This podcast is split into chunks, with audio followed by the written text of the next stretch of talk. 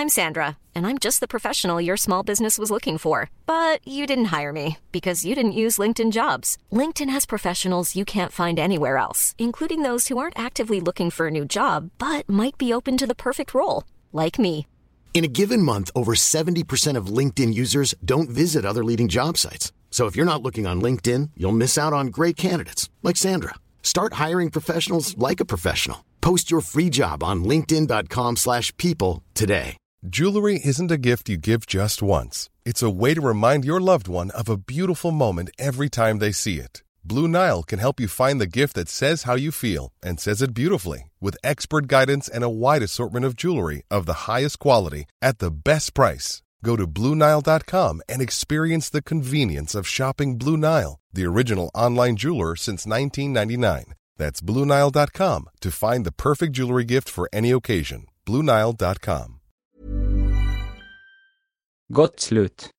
Vi har ett spännande idrottsår framför oss.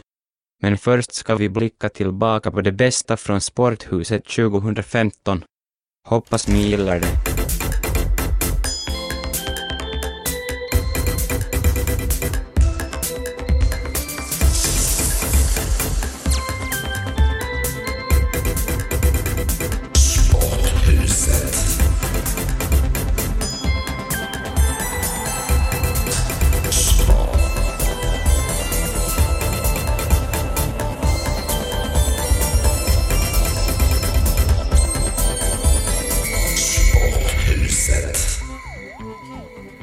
Gott slut och gott nytt år.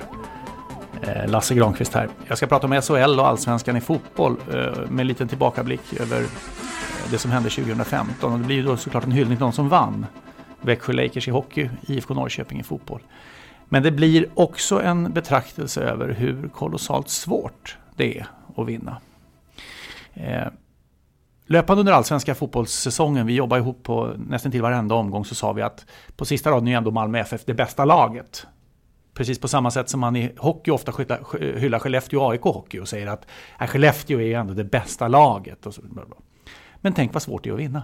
Malmö FF har gått in i Champions League, två år i följd dessutom. Har de en kvarts miljard på banken eller vad är det? Men i allsvenskan, där var de inte vinnare 2015. Det blev istället IFK Norrköping för första gången på 26 år, ett lag som ingen egentligen trodde på någon gång och alla tänkte bara när ska, det, när ska det sluta fungera för IFK Norrköping? Men IFK vann. I hockey vann Växjö Lakers mot Skellefteå AIK. Fem raka finaler har Skellefteå i svensk ishockey. Men de har bara två segrar. De förlorar alltså oftare än de vinner. Ändå är de dominanter. Så för Skellefteå AIK, för Malmö FF, är det det tydligaste strecket att stryka under och säga så här, det är himla svårt att vinna. Därför är det avgörande för de lagen som vinner, eller individuella idrottare som vinner stora titlar, att fira. Och fira länge och fira mycket. Och jag förutsätter nästan när jag tittar tillbaka på, på allsvenska spelåret i fotboll, när vi sitter här eh, och vi ska fira gott nytt år och nyårsaftonklockorna ringer, att IFK Norrköping, de firar fortfarande. Och jag säger det, gör det. För det är vansinnigt svårt att vinna och du har ingen aning om du någonsin kommer göra det igen.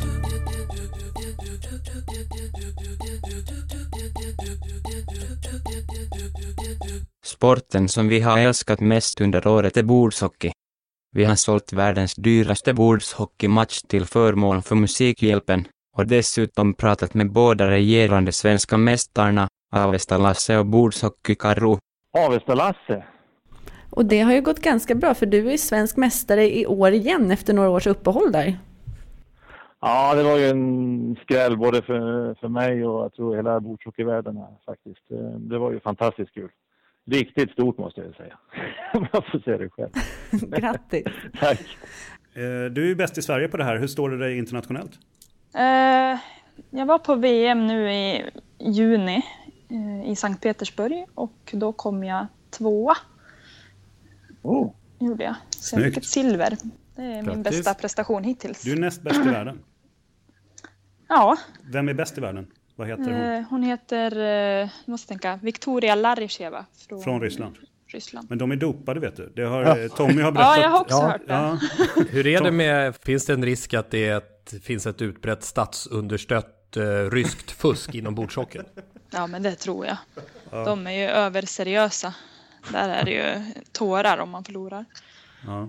ja, men då är du bäst i världen nu. Då har vi kommit fram till det. Grattis! Ja, tack!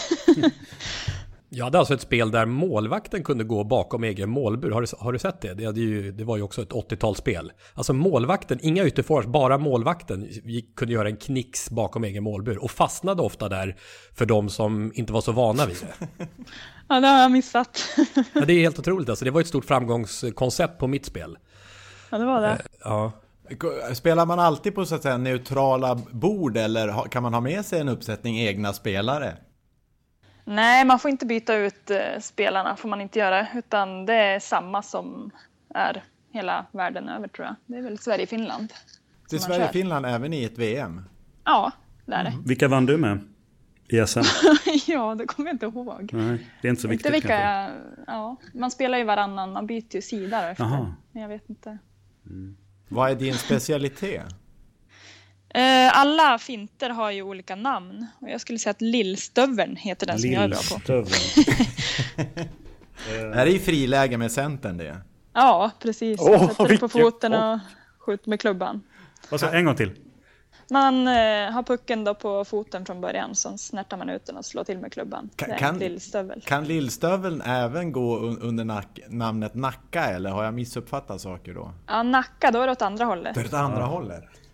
Eh, Vad gäller egentligen med släppa pucken? Hur, hur, hur, gör ni det? Är det, är det en, alltså, har ni en oberoende som släpper pucken och är det bara i, i, i mittcirkeln eller använder de andra teckningspunkterna också?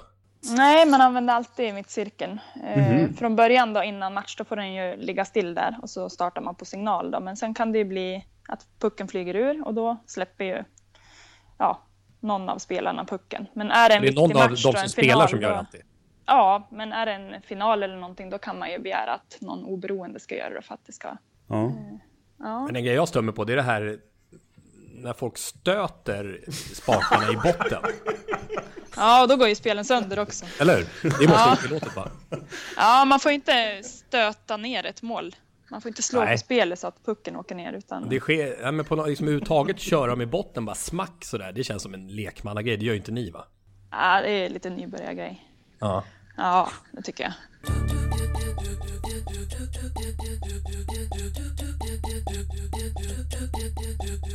Gott nytt OS-år önskar eh, friidrottsälskaren Tommy Åström.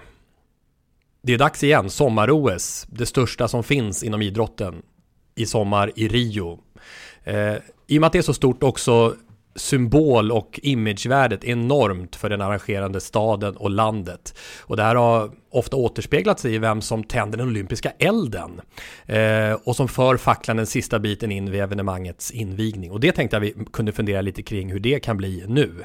Två av de mest känslosamma och mest passande att tända elden i ett sommar-OS var Muhammad Ali i Atlanta-OS 1996 och Kathy Freeman i Sydney 2000. Muhammad Ali för detta Cassius Clay, den största boxaren i historien på hemmaplan. Det blev extra känslosamt när han gjorde det långsamt med skakig arm märkt av sjukdomen Parkinson. Kathy Freeman tände elden 2000 i Sydney, del 1 i att hon skulle bli mästerskapets stora galjonsfigur. Hon vann ju sen också finalen på 400 meter. Det var så starkt att en representant från den ursprungliga aboriginska befolkningen fick den här äran. Det var vackert. Nu Brasilien, Rio de Janeiro. För första gången arrangerar de ett olympiskt spel. Jag har funderat en del på vem som ska tända elden. Vem vill Brasilien lyfta fram som eh, den stora frontfiguren? Vad, vad, vad tänker ni? Pelé. Exakt. Det är det naturliga valet. Ja. Med Pelé. Och det är så resonemangen går rätt mycket. Det borde bli Tele- Pelé. Eller någon anhörig till Ayrton Senna kanske. Ja. Världens kanske största fotbollsspelare genom tiderna. Tre VM-guld med Brasilien. Känns som ett naturligt val. Edson Arantes do Nascimento. Idag 75 år gammal. Visst vore Pelé ett bra känslosamt val. Men han var aldrig någon olympier. Och det haltar lite grann. Eh, oftast, och jag tycker nog att en olympier bör få äran. Eh, och jag har bestämt mig för vem jag hoppas på. Vanderlei de Lima. Vanderlei vem? Längdhopparen, kan det Nej. vara? Vanderlei de Lima. Vanderlei vem? Jo. Han är Eh, peruan. Lima. Jag tänker på OS-maratonloppet i Aten 2004 som jag kommenterade på Sveriges Radio. Om ni inte kommer ihåg ska jag snabbt bara hjälpa till vad som hände. På klassisk mark där löpgrenen maraton en gång i tiden kom till så ledde brasilianaren Vanderlei de Lima loppet efter ett ryck och ledde med 5 km kvar utav det. Attackerad utav en galen irländsk präst som rusade in på banan och överföll de Lima. Eh, han kom ut på banan igen, men hade ju helt tappat rytmen efter chocken och föll tillbaka till tredje plats. En megaskandal. På prispallen så hyllades då eh, Lima som den vinnare han borde ha varit och han uppträdde själv oerhört snyggt. Brasilien ville att han skulle få dela guldet, men så blev det inte. Nu ska han få sin belöning. Vanderlei de Lima hoppas jag får tända elden i Rio och inte Pelé. Annars, är, eh, vem som tänder elden är stora grejer. Annars tycker jag olympiska spel, det är invigning och avslutning. En del från invigningen, det är ju James Bond-temat. När Bond åker och hämtar drottningen i London. Alltså britterna gjorde det så oerhört bra tycker jag. Hela invigningsceremonin var suverän. Alltså. Ett kanon-OS. Men annars så, så är det ju Alltså, långa idrottsturneringar, man, man får en relation till det på något sätt när det pågår under en längre tid. Och jag eh, kommer ihåg när jag som eh, 13-åring satt och följde olympiska spel 1980 i Moskva. Och den här nallebjörnen Mischa som var, som var eh, symbolen för, maskoten för fäller en tår. De här, alla de här Ja, soldaterna som stod med, med, med, med, Tifo. med, med särskilda eh, grejer upp i luften där och som gjorde tifo-mönster helt enkelt. Och så slutar det med när de, när de har avslutningsceremonin att björnen Mischa fäller tårar över att det är slut. Det är fint. Och Los Angeles när han flög iväg som en Ja, raket. skulle- ja. Eh, Anmärkningsfråga bara, och jag kanske gör bort mig nu, men var, var Cassius Clay med i OS någonsin? Jo, han var ju det. Han var det? Eh, under namnet Cassius Clay.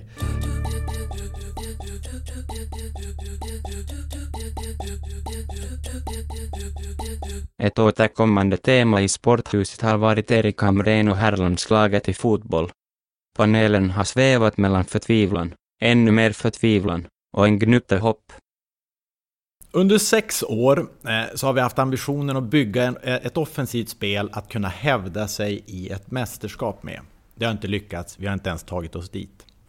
Nästa sexårsperiod kommer inte innehålla Zlatan Ibrahimovic. Och grunden i nästa landslagsframgång vill jag säga ligger i en defensiv organisation. Där har vi basen till det hela. Jag lyfter fram tre olika namn med tre olika profiler. Pelle Olsson. Otroligt fotbollskompetens med styrkan i organisation. Söker vi en ny Lagerbäck, här har vi honom. Åge Hareide. En matchcoach utöver det vanliga som kan motivera, kan ingjuta mod i en spelartrupp, spelartrupp och lyfta den. Det behöver ett svenskt landslag.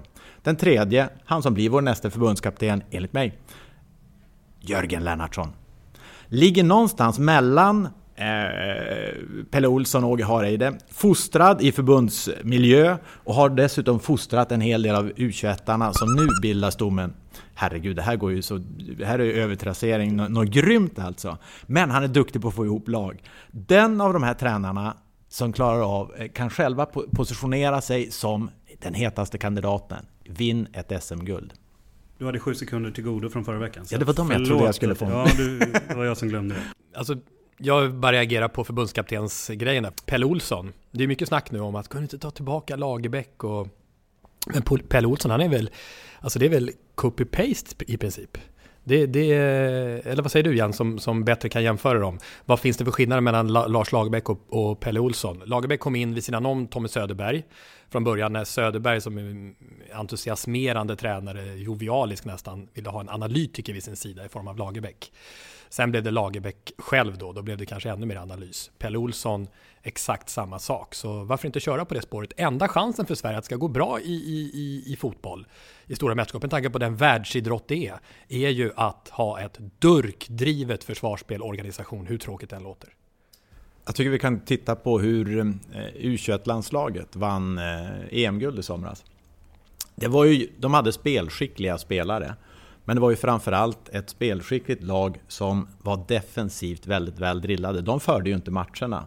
Eh, utan de försvarade sig väldigt bra. Och så sen så utifrån en, ett bra, en bra försvarsorganisation så ha, hade man också offensiva kvaliteter. Och jag tror vi måste tillbaka till det. Ambitionen har under Hamrén, och det har varit en god ambition tycker jag. Och det var på någon vänster nyttigt tror jag för, för, för svensk landslagsfotboll att efter Ham, eh, förlåt, Lagerbäck eh, testa.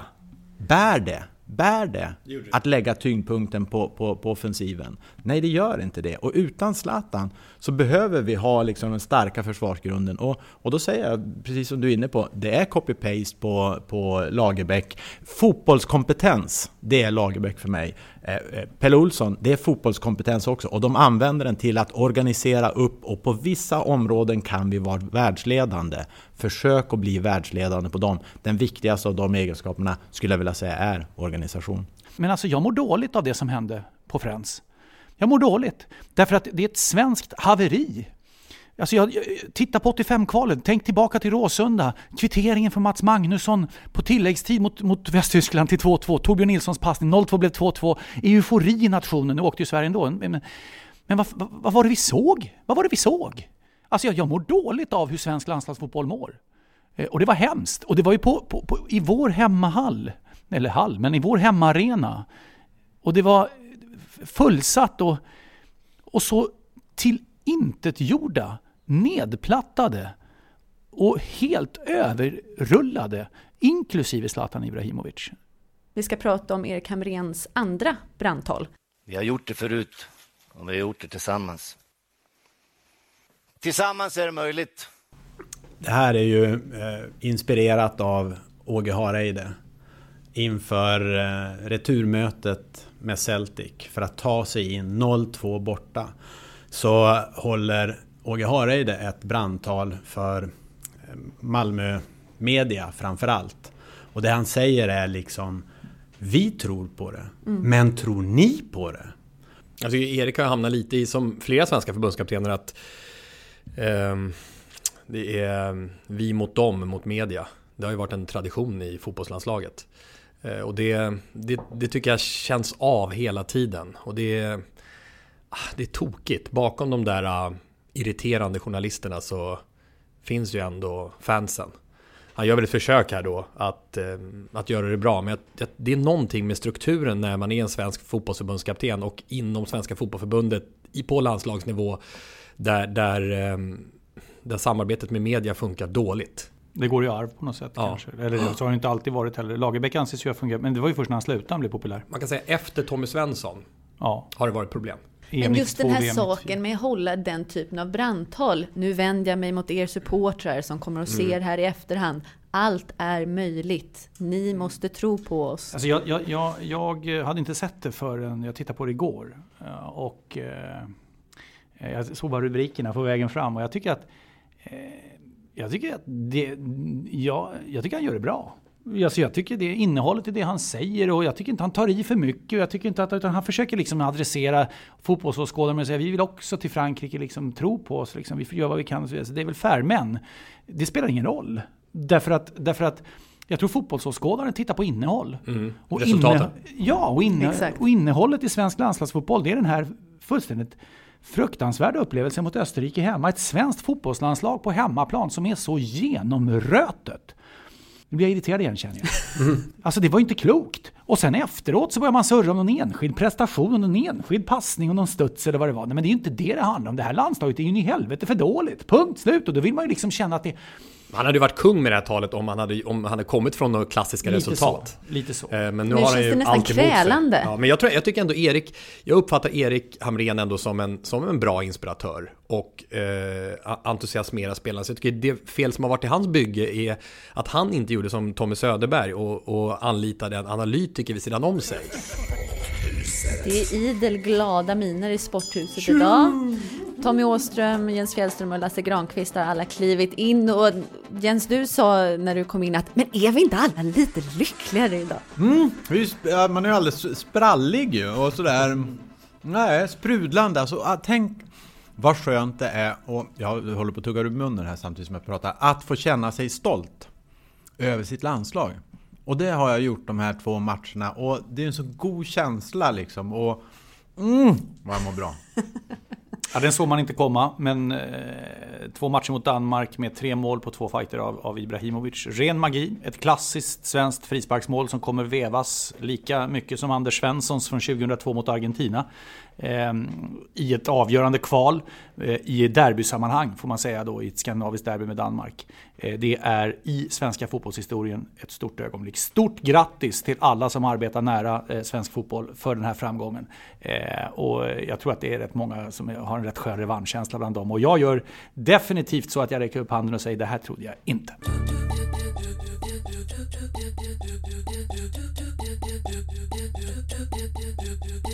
Gott nytt år, säger Jens Fjällström som eh, blickar fram mot EM-sommaren.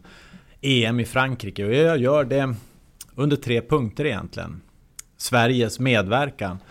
Och då tänker jag faktiskt inte så mycket på den spelmässiga medverkan i första hand utan hypen och de svenska fansen. När svenskar inte längre är svenskar.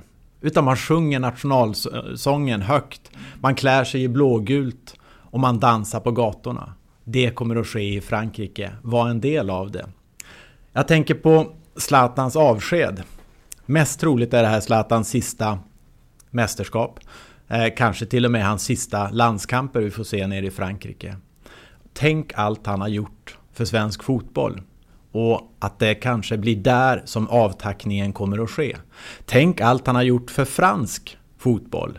Det kommer också att kunna knytas ihop på ett bra sätt där. Och tänk det han också har gjort för italiensk fotboll. Och Italien kommer Sverige att möta. Och tänk därtill vilken hysterisk form han är i just nu för tillfället. Tidigare har man sagt Zlatan kan avgöra matcher på egen hand. Nu är det, i den form han är just nu, är det högst sannolik, sannolikt att han kommer att avgöra matcher. Så Sverige kan skrälla rent fotbollsmässigt. Tredje delen i det hela, Lasse, du vid sidan om mig här. Vår medverkan. Det tycker jag är otroligt kul att se fram emot. Eh, vi får börja med invigningen 10 juni. Vi får knyta ihop säcken den 10 juli med finalerna finalen, bägge de två matcherna på, på Stade de France. Och jag skulle vilja göra det som om det vore det sista mästerskap man gör. Den inställningen vill jag ha till Jag vill njuta, jag vill släppa loss och jag vill åka med. Och tillsammans förhoppningsvis kan vi ge tittarna en skön guidning genom ett underbart mästerskap. Så välkommen till året 2016 och inte minst till EM i Frankrike ett omedelbart påhäng till det du säger Jens, svenska supportrar. 15 juni 2006, Berlin, Sverige-Paraguay. Eh, och på väg till arenan, vi bodde i östra delen av Berlin nämligen, eh, och på väg genom hela eh, den tyska huvudstaden bort till, till fotbollsarenan, den tidigare olympiska arenan, så var det ju fullständigt eh, dominans av svenska, mm. ofta gulklädda, eh, gula och blå supportrar. Och det spelade ingen roll om det var i småparker eller om det var i rondeller eller om mm. det var på torg. De var precis överallt. Och vi sa till varandra i bilen, för vi hade bil vid tillfället, Ralf och jag. Vi sa det att kan det verkligen vara så här? Vad gör alla de här människorna här? De kommer ju inte in på matchen. Eh, och det var ju enligt uppskattning närmare 60 000 av de drygt 70-72 som var svenska eh, gulklädda supportrar på arenan. Det är den absolut enskilt största svenska supporterupplevelsen jag har fått ha.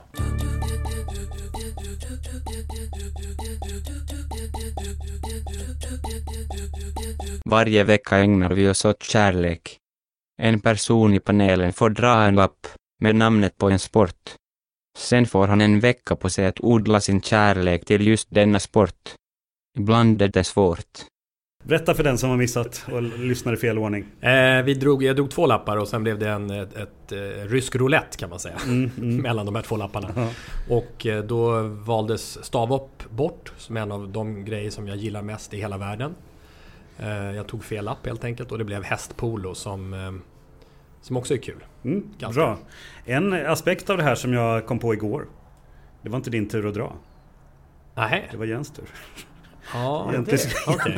Men ingen reagerade. Jag sa fel och alla köpte det. Just det. Så Jens skulle haft hästpolo. Men det var Jens som valde färg på lappen, Ja. tror jag. Jag hade ju Mm. valt den andra Ja, vi- lappen nu har om vi- det hade varit min. Jag har ju starten klar här. Sergej Ja. Bubka, Jelena Isinbajeva, Miro Salar, Kjell Isaksson. Ja. Stavhopp är den kanske mest underhållande friidrottsgrenen utav dem alla. Bra. Nu, Jens drar en ny lapp. Japp, jag, att- jag har lite dålig erfarenhet av att, att dra vita lappar. Det var ju vit som jag gav Tommy i förra veckan. Så nu tog jag, tar jag själv en grön lapp. Jag tror det var precis tvärtom faktiskt. Men, men Var det så? låt gå för det. Titta inte på den som du inte tar. Det är, Detta är alltså den, eh, för dig som inte har förstått konceptet än, vilket vore skickligt. Är, detta är den sport som Jens ska älska mest av allt i hela världen i en vecka från och med nu. Och redovisa vid nästa inspelningstillfälle. Nej. Du ser inte alls glad ut. Nej men det här måste ju vara något skämt. Vadå? Ah, men, men, ah, det här är, vad är sannolikheten? Vi har väl hundra lappar i den där lådan. Vad, det finns tydligen en tvillingsport till hästpolo som heter elefantpolo. Nej, ny lapp. Ny lapp. Nej, det får bli ny lapp. Det måste bli... Nej, men jag vill veta vilka två, vilka två föreningar i Sverige som håller på med elefantpolo, så jag tycker vi ska köra.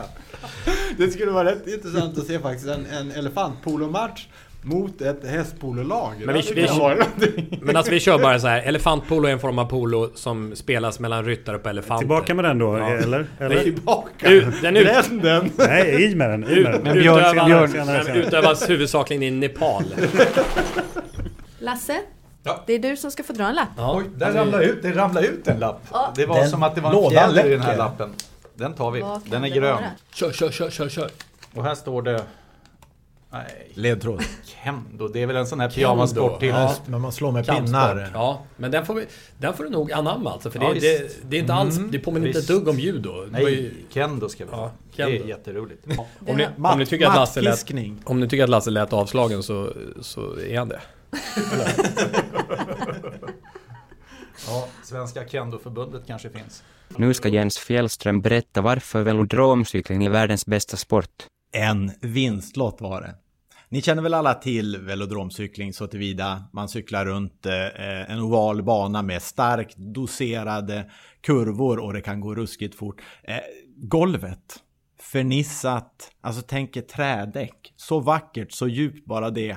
Där har vi liksom grunden i det hela. Sen finns det då, det finns eh, lag och det finns individuella delar. Och de är olika längd, de här tävlingarna som man cyklar på. Det jag har fallit pladask för är sprinten. Sprinten är ett varv där det avgörs, men det är två varvs lurpassande katt och råtta-lek innan som är skithäftigt att följa. Där man vill inte vara först när det hela drar igång. Och jag ber er alla, knattra fram och ta fram era datorer, googla upp OS i London och skriv Chris Hoy. Hör bara på namnet. Chris Hoy. En legendar inom eh, velodromcyklingen eh, Som till och med har blivit adlad. Sir Chris Hoy. I final mot, jag ryser. Se på mina armar. Maximilian, sant. tysken Maximilian Levy. Det är ju liksom Rocky Balboa mot Ivan Drago. Det är den grejen vi har. Och de, kolla på det avgörande hitet när de drar. Hur de lurpassar och lurpassar och lurpassar. Och sen är det en fullkomlig explosion när det här varvet drar igång. 70 km i timmen runt det här alltså. Jag, jag måste säga, eh, jag, jag, jag har lärt mig tycka om velodromcykling mycket mer än vad jag trodde att jag skulle kunna. Eh, bra, imponerande. Jag ska lova, jag ska titta på racet. Jag ska titta på racet. Sir Chris Hoy. Och namnet är ju imponerande. Att det är en cykel som är adlad, det tycker jag är briljant. Sir Hoy, det kan inte bli bättre. Eh, Nu ska Lasse Granqvist berätta varför segling är världens bästa sport. Eh, Tack. Jag skulle kunna börja med att säga att eh, den starka olympiska traditionen för segling sitter så djupt rotat hos oss svenskar. Det var olympiskt sedan, sedan 1900. Men jag väljer att inte börja där. Jag skulle kunna säga att Sverige är den sjätte främsta eh, nationen i seglings-OS genom tiderna. Därför är det en väldigt stark kärlek till sporten. Men jag tar inte det heller. Utan jag väljer istället att fokusera på vad det egentligen handlar om, nämligen båten Eh, och vattnet. Och för mig är det tre faktorer som avgör varför segling är, för mig i alla fall, en av de sporterna jag kan hålla alla varmaste till mig. Den ena är kontrasten. Och det går igenom hela livet, kontrasten mellan vatten och eld. Därför att vi är så fascinerade av ett lugnt vatten, vi är fascinerade av en lugn brasa. Men vi vet också att vattnet kan vara så starkt och så förödande och så fruktansvärt att vi kan inte kontrollera det. Vi vet samma sak om elden. Så kontrasten gör att vattnet i det här fallet kommer till oss. Det andra är fascinationen. Och alla som lyssnar på det här kan sluta ögonen. Gör det nu, sluta ögonen och så tänker ni när ni har suttit en lugn sommarkväll, sett solnedgången vid en brygga och havet ligger blankt som ett nybonat golv. Eller månljuset som dansar över fjärden i ett lugnt vatten som bara lite stilla kluckar. Ni har sett det allihopa. Det är fascinerande. Vattnet i sig är fascinerande. Och så båten. Och för mig är det den tredje delen. Ni kan öppna ögonen nu. För mig är det den tredje delen mystiken. För båten i sig är ju mystik. Och jag tänker själv på, på regalskeppet Vasa. Hur mycket har jag inte jobbat med regalskeppet Vasa i huvudet på mig själv? Jag tänker på Jungfrufärden 1628 när Vasa gled ut och det var så pampigt och ståtligt för detta krigssverige som ju dominerade haven. Och så sjönk den. Fullständigt obegripligt, plump, så var den borta. Och jag tänker på hur detta har jagat en hel nation i över 300 år. Och de skulle prompt ta upp båten. Vi måste ha upp båten! Och det höll på i decennier. Denna förbannade båt måste upp! 333 år efter det att den sjönk så kom den upp. Då bröt den havets yta igen. Och det är ju Sveriges mest populära turistmål. Vi går och tittar på ett båtvrak! Därför att mystiken är så fascinerande. Båten är så fascinerande och vi vill se den varje år. Därför är segling den sporten som jag följer varje olympiskt spel, väl medveten om att traditionerna från år 1900 ska stå kvar. Sverige ska vara en av de bästa i världen, för det är vi redan nu. Här Tommy har du fått en egen jingel. Varsågod och lyssna. Topplistan över Tommy Åströms favoritsporter. På tredje plats roller derby. På andra plats trial. På första plats voltige. Voltige och trial, då påminner varandra två balansakter. Ja. Mekanik, smidighet, höjd och svung. Det är faktiskt sådana saker som bedöms i, i voltige och det säger en del om den här ridsporten där imponerande gymnastiska övningar görs på en galopperande häst till egenvald musik, till exempel bejublade Beach Boys. Kan vi inte sätta oss in i hästens situation? nu går vi in i den här volten då. Och så någon har ett koppel. Så står, så står någon med, med koppeln, så står hästen och väntar där och så ser han då, det kommer ju in ett gäng då. I, rytmiskt äh, in, in, inspringande i rytmik. Och sen så tänker hästen, ja nu börjar Och så runt, och så runt då, och så, så börjar gå, så går det är en sorts kanske galoppsprång, jag kan inte riktigt. Men mm, det är galopp, och så galopp runt, galopp runt, galopp runt, galopp. Och sen så ser ju hästen i, i vitögat att, ja nu kommer de tre man här du. Galopp, galopp, galopp. Och så ska de första upp och stå där på ett ben och göra lite konstiga. Och sen ska de upp och sitta på axlarna på varandra. Alltså han, han eller hon till häst måste ju Vad pysslar de med? Ja. Sen en sak till. Det här kom från Napoleons ja. elitsoldater. Mm. Militären. Eh, det, är alltså, eh, det handlar alltså om eh, beordring. De beordrade folk att göra, göra konster på hästryggarna. Bu! Mm. Men det, Napoleon. Men det, ser, det ser ju kolossalt svårt ut. Mm. Så man förstår ju liksom svårigheten i det hela. Men det måste vara rätt svårt att även se liksom, och förstå bedömningen i det hela. För vad är liksom ett, en, ett konstnummer och vad är lite förlorad balans? Det mm. hade jag när jag satt och tittade på klippet lite svårt att se skillnaden på.